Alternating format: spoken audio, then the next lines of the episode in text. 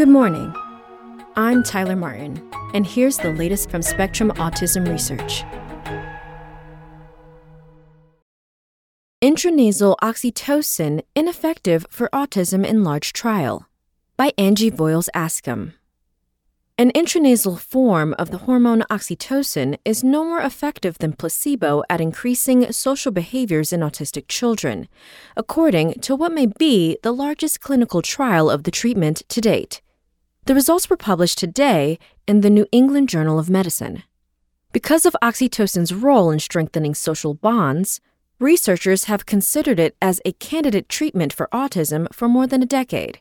Small trials hinted that the hormone can improve social skills in some autistic people, such as those with low blood levels of oxytocin or infants with Prader Willi syndrome, an autism related condition.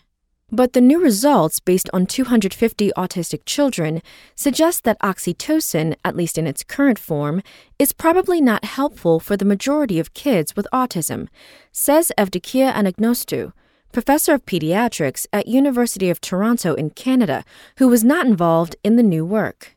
The null results change things, says lead researcher Linmarie Sikich, associate professor of psychiatry and behavioral sciences at the Duke Center for Autism and Brain Development in Durham, North Carolina. Most people still felt like there was a good chance that this would be treatment for many people with autism. This type of research is prone to publication bias, in which non significant results are less likely to be published than significant ones, says Daniel Quintana, senior researcher in biological psychiatry at the University of Oslo in Norway, who was not involved in the study.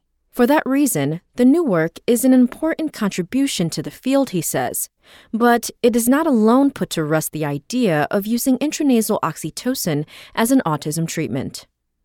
Measuring gaps. The autistic children in the trial, aged 3 to 17 years, inhaled a nasal spray containing either oxytocin or a placebo for 24 weeks. The participants started on a low dose of the hormone, administered once per day. If that dosage was well tolerated, it was gradually increased over time to a higher dose twice per day. The participants' parents or guardians filled out a series of questionnaires to rate their child's social behaviors at the start of the trial and at regular intervals thereafter. Four weeks into the trial, participants in both groups showed improvements in social withdrawal, according to a modified portion of the Aberrant Behavior Checklist, the trial's primary outcome measure. Those changes persisted for the remainder of the trial. Both groups also showed gains in sociability and social motivation, as measured by the Pervasive Developmental Disorders Behavior Inventory and the Social Responsiveness Scale, respectively.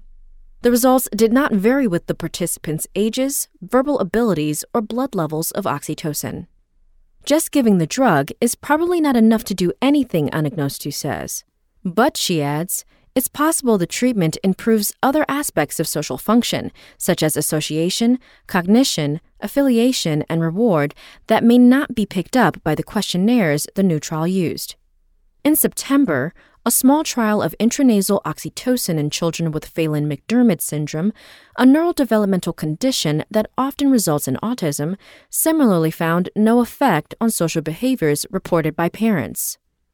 The issue of how we measure social behavior is one that the field is grappling with and remains unresolved, says Adam Guastella, professor of clinical psychology at the University of Sydney in Australia, who was not involved in either study.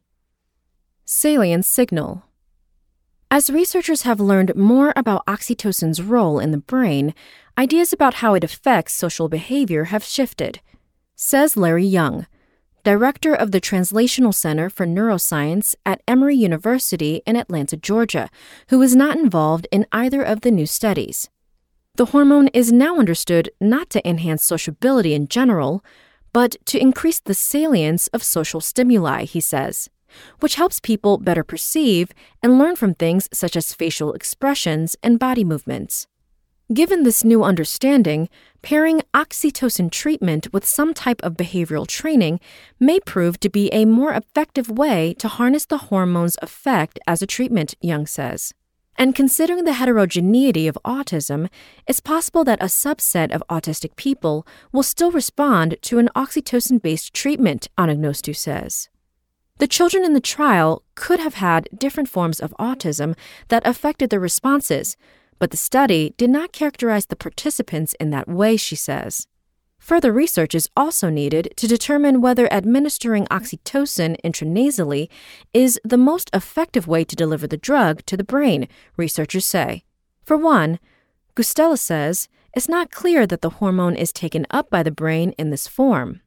Even if it does, because of the way the body regulates hormone levels, it may be more effective to use a compound that activates oxytocin receptors, or even a parallel system in the brain, rather than flooding the brain with oxytocin itself, Anagnostou adds. It's important to think about whether giving oxytocin is the best way to manipulate the system, or should we think about other strategies, she says. Sikich says that intranasal oxytocin treatment is unlikely to have an effect on sociability, but she agrees that certain genetic subtypes, for example, people who are particularly responsive to oxytocin or for whom oxytocin is completely gone, may still benefit. For now, however, the study should give parents and clinicians pause when considering treating autistic children with off label intranasal oxytocin, multiple researchers say. The study will appropriately dampen enthusiasm, Guastella says. That's all for today. Check back on Monday for more content from Spectrum Autism Research or go to spectrumnews.org.